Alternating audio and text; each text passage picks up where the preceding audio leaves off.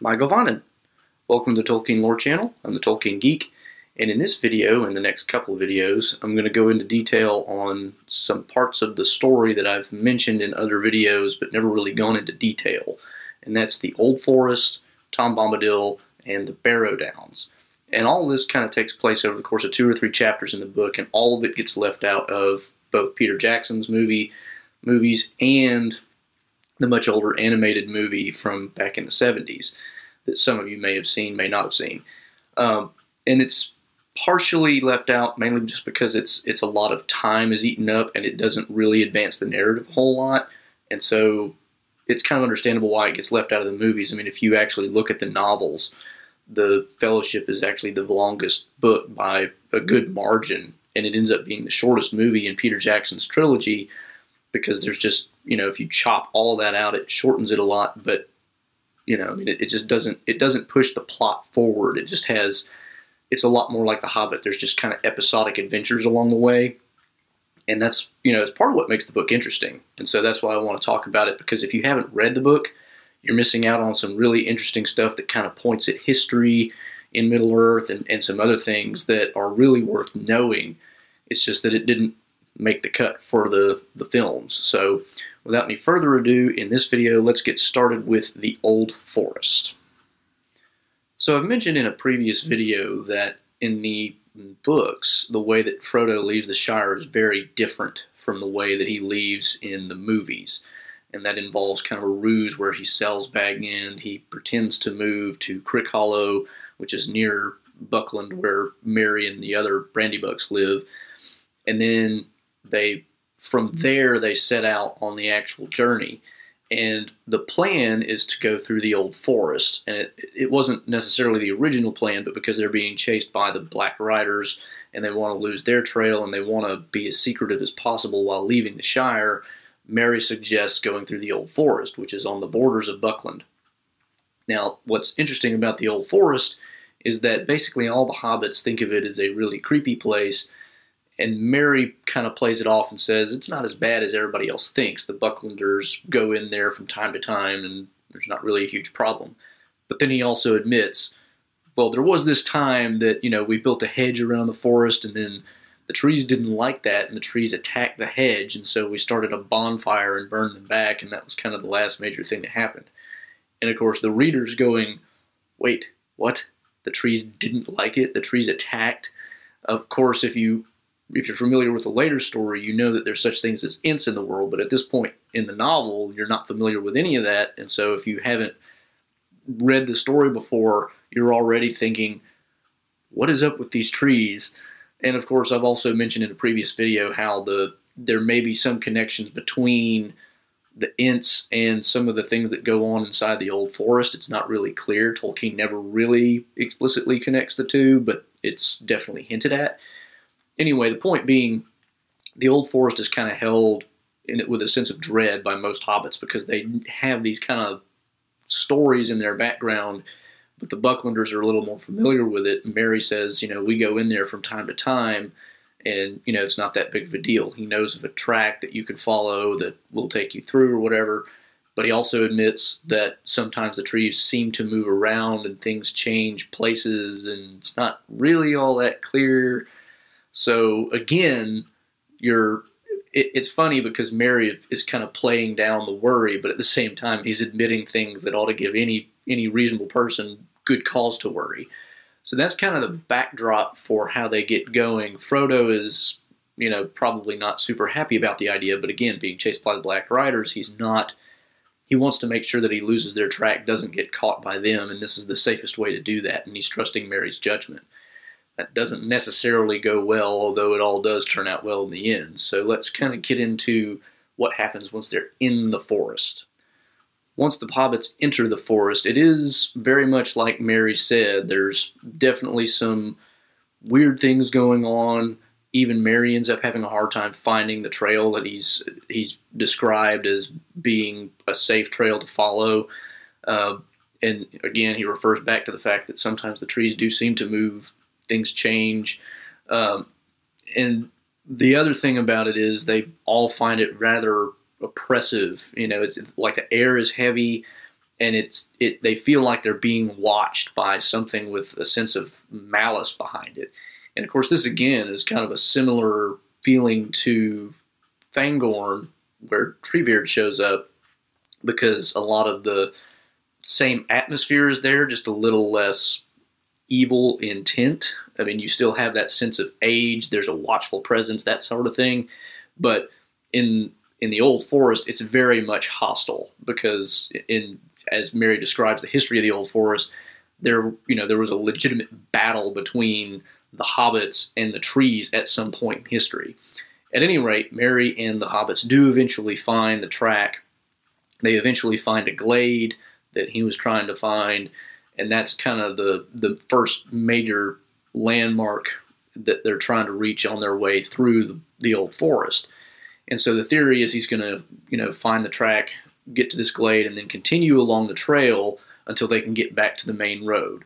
So once they find the glade, they start following the track again. And then again, he starts having difficulty keeping to the track because, again, things seem to have moved since the last time he was in there. Uh, runs into more problems.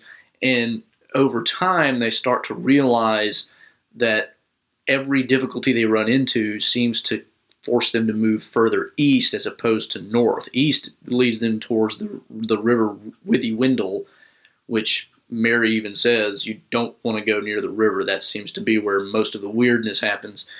North is where they want to go because that's the direction of the road. So they're trying to go north, but everything that they encounter seems to keep pushing them east.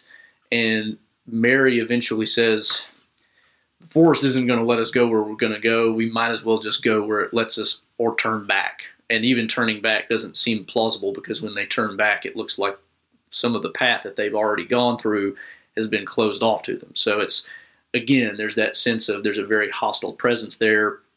So eventually they do just go east, and what do you know? They run into the River Withywindle, and at this point, they're also hot, stuffy, and just miserable from you know trying to get through all the obstacles that the forest has put in their way that they're actually pretty happy to have come across the river because they could cool off, get some water, refresh themselves a little bit.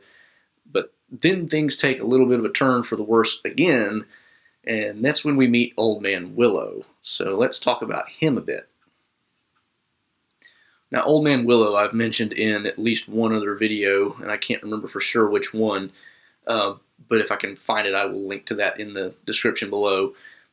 The Old Man Willow is just this giant willow uh, near the, the river Withywindle in this kind of an open space in the forest.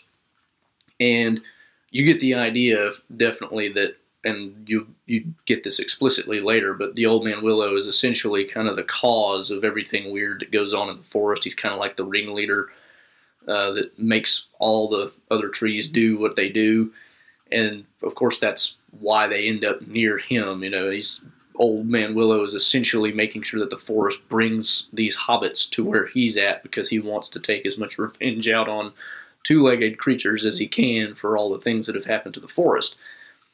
And plus, he's just kind of a, a mean tree. Uh, he's not like an ent in the sense that he can walk around and stuff, but you do have to wonder if he's, you know, an ent that, you know, like Treebeard later describes to Merry and Pippin, eventually just kind of went to sleep and never woke up, but still has some sentience going on. So, anyway, the hobbits start to try to cool themselves off in the river and whatnot, and they're also really tired and very suddenly tired, which is a little weird. So, they all kind of talk about taking a nap, and the willow has a lot of shade. They decide, you know, they're going to take a nap under this tree.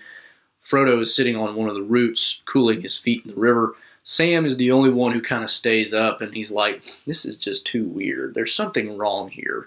Of course, none of them know that the old man willow is, you know, what it is at this point. They just know it's a willow tree in the glade. So, but Sam, as usual, being his commonsensical self, realizes there's no reason we should all be this suddenly tired, and there's no reason, you know, all this stuff just doesn't add up. There's just too many things going on. It's just too weird. Sam, of course, being the most grounded, commonsensical of all the hobbits. Uh, and so he's he's kind of trying to stay awake and put things together in his slow, slow thinking way. And then he hears a snap, and he hears a splash, and he realizes something's up. So he runs to the runs to the willow, and he sees that one Merry or Pippin is gone, and the other they've got feet hanging out of the tree where once there was kind of a hollow space, but you can't see anything else, and he can't pull them out. And the splash he realizes was Frodo, who is now under a root in the river. So he's got this huge problem on his hands. His first task is to get Frodo out of the river before he drowns, which he does with some difficulty. The root is it's like it's fighting him. So whenever he gets him out, Frodo says, "Do you know that root actually threw me in to the river?" So again, now you're really getting the idea that this this tree is something more than just a tree. And of course, it swallowed Merry and Pippin, one of them whole, the other one half whole. So at this point, Frodo and Sam are trying to figure out what to do. One of them suggests lighting a match, and I think even does, you know, or, you know, with a whatever kindling they have, and they start to do that, and then Merry or Pippin shouts from inside the tree that they need to stop because the tree is telling them if they don't, then the tree is just going to kill both of them. So now they're just in a complete panic. They don't know what to do. They're being assaulted by a giant tree that they can't do anything to, and they just kind of start, well, Frodo at least, starts wildly running around shouting for help because he's at his wits' end. He doesn't know what to do at this point. And that at that point, by luck, providence, Tolkien's world, probably providence, uh, but at that point they hear singing, and it's a nonsense song, and they just start listening, and sooner or later they see a yellow hat, or maybe maybe the hat's not yellow. I can't remember the color of the hat. I have to. I may be off on that. But anyway, they see a hat with a feather bobbing along over a hedge, and the next thing you know, Tom Bombadil pops out. Now, I'm not going to get into Tom Bombadil in this video. He deserves a video all his own. That'll be the one after this one, so stay tuned for next week. So that'll do it for the Old Forest for now, because that's really the main part of the episode. So I'll wrap up. So that's the Old Forest. Definitely a lot of things that kind of harken to the the Fangorn episode later on, if you're familiar with that. Which, if you've seen any any of the Lord of the Rings movies that, that cover that, I mean, you you've seen it. So I mean, you know what Ents are and all that sort of thing. But if you haven't read the books, you don't know anything about the Old Forest. It's really interesting though because there's definitely a connection there, almost certainly. Maybe not, but Tom Bombadil actually explains a little bit more about the Old Forest and Old Man Willow whenever he talks to the hobbits. So that'll be in the next video as well. Uh, what what do you think about this? Do you think this should have been included in the movies? I personally would have liked it if it had been because it definitely gives. I've mentioned in another video that Bree is actually kind of a transitional episode in the story, and so is this one. This is one of those episodes that kind of ups ups the stakes a little bit. You know, they've been chased by the Black Riders now they're also realizing that the broader world is just more scary in a lot of different ways. So I, I like the fact that Tolkien in some of these earlier chapters that get le- left out of the books is doing things that make the hobbits realize this is a dangerous adventure regardless of whether you have enemies chasing you. There's other things about the world that are dangerous. So anyway, that's the old forest. Stay tuned next week for the Tom Bombadil video. Uh, I know a lot of you probably at least know a little bit about him and you've seen me comment on him in some of my other videos. But if you like this video, please give it a like. Please subscribe to the channel to learn more about Tolkien, his writings, or, and not even just his Lord of the Rings stuff, but pretty much anything. Uh, and I'll see you next time. And this is the Tolkien Geek signing out for the Tolkien Lore channel. Namaste.